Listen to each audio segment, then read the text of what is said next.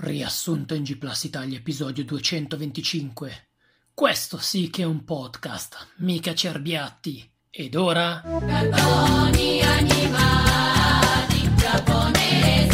La battaglia dei podcaster spacca e spazza tutti i culi. Otto intrepidi ragazzi vanno forte più dei razzi. Han le ali come cazzi, sono liberi e ribelli. La famosa squadra in G plus 8 eroi uniti qui. Edoardo, il pinguino, ciao. 7X, il Ryu, ciao. Codolo, il vecchio, ciao. Conigliastro, il divano, ciao. Rob, il Rob, ciao. Daigoro, le cuffie, ciao. Eric, la donna cowboy brutta, ciao. Phoenix, Mix, il Gigan, ciao! Pianeta Podcast che d'aiuto!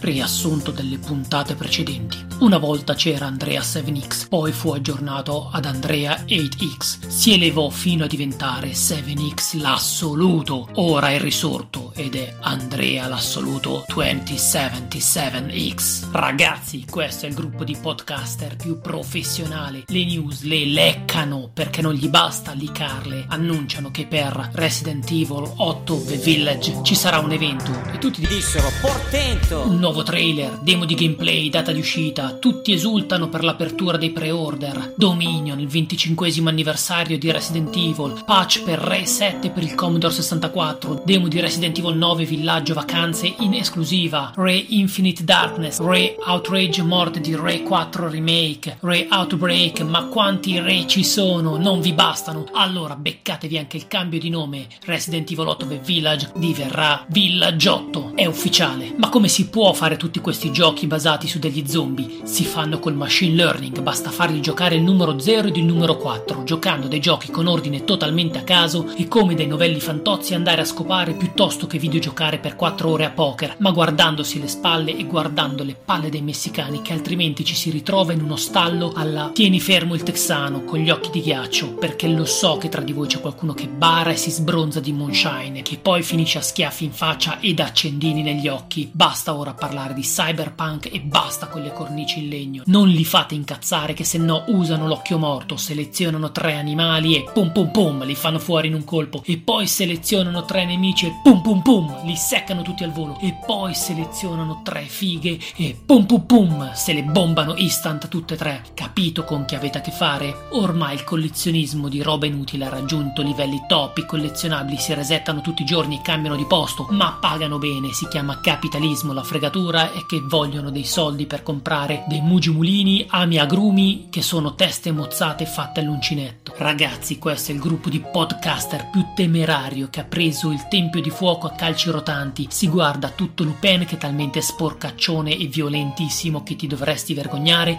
ma non lo fanno loro. Loro crescono come un Rocky dei samurai di Adriana Volpe e si chiedono dove sta Zazà? Oh maronna mia, come fa Zazà senza Fujiko? Nonostante sentire la mancanza del doppiatore originale di Lupin è stata una botta, questo gruppo vuole solo dare una botta non mettersi a fare l'investigatore francese che si perde tra vecchi merletti di vecchie zitelle che uccidono i coinquilini con vino di sambuco corretto con l'arsenico e se questo podcast dovesse avere mai un figlio lo prenderebbe a pizze in faccia sorridendo come un Kennedy mentre spara proiettili di velluto a Topo Gigio perché conta l'armonia nelle band anche se a cantare o a suonare fai schifo al cazzo e se non riesci a scindere l'artista dalla persona usa una mannaia per aiutarti. Ragazzi questo è il gruppo di podcaster più inclusivista da ben prima che essere inclusivi fosse di moda e di conseguenza non supporta che Nadia faccia la misteriosa sulle pietre azzurre, quindi viene premiato niente poco di meno che dal presidente di Ubisoft che gli regala una copia di Assassin's Creed Valhalla autografata da Yoshaki Kawajiri, ma in versione Metal Turrican che bussa al finestrino della Mercedes di Tommy. Questo è il gruppo di podcaster dove devi essere vegetariano, fare la raccolta differenziata, inquinare comprando plastica e buttandola in mare, perché sappiatelo, non c'è speranza, non c'è un lieto film, neanche a pagarlo perché troppi giochi acquistati, non giocati, troppi libri presi,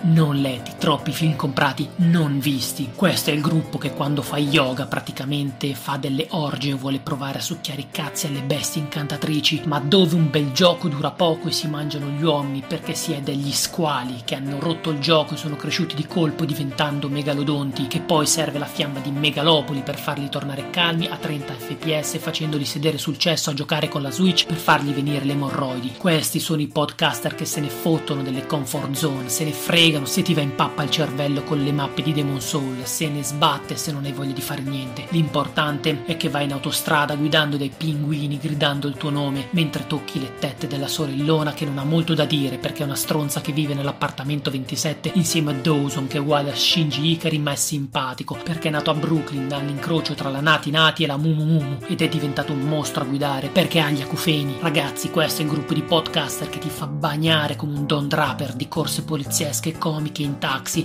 e che non vomita mai finché non è finita la corsa con cui trasporta la possibilità di aprirsi a nuove possibilità insieme a 200 milioni di erezioni che durano una settimana solo per aver visto un Jedi in Mandalorian, anche se i Sith sono un pochino meglio, ma rompono il cazzo uguale perché sono decadenti. Questi sono i ragazzi che vestono col Beskar, che si sa è immune a tutto, al legno, agli spoiler, alle brutte copie di telefilm anni 50 in bianco e nero che non fanno ridere e che ti prendono in giro con 7 minuti di titoli di coda. E questi sono i ragazzi che non hanno paura di dormire nel bosco stanotte con l'uomo invisibile che li stupra e che pensa che Zero Calcare sia come Michelangelo.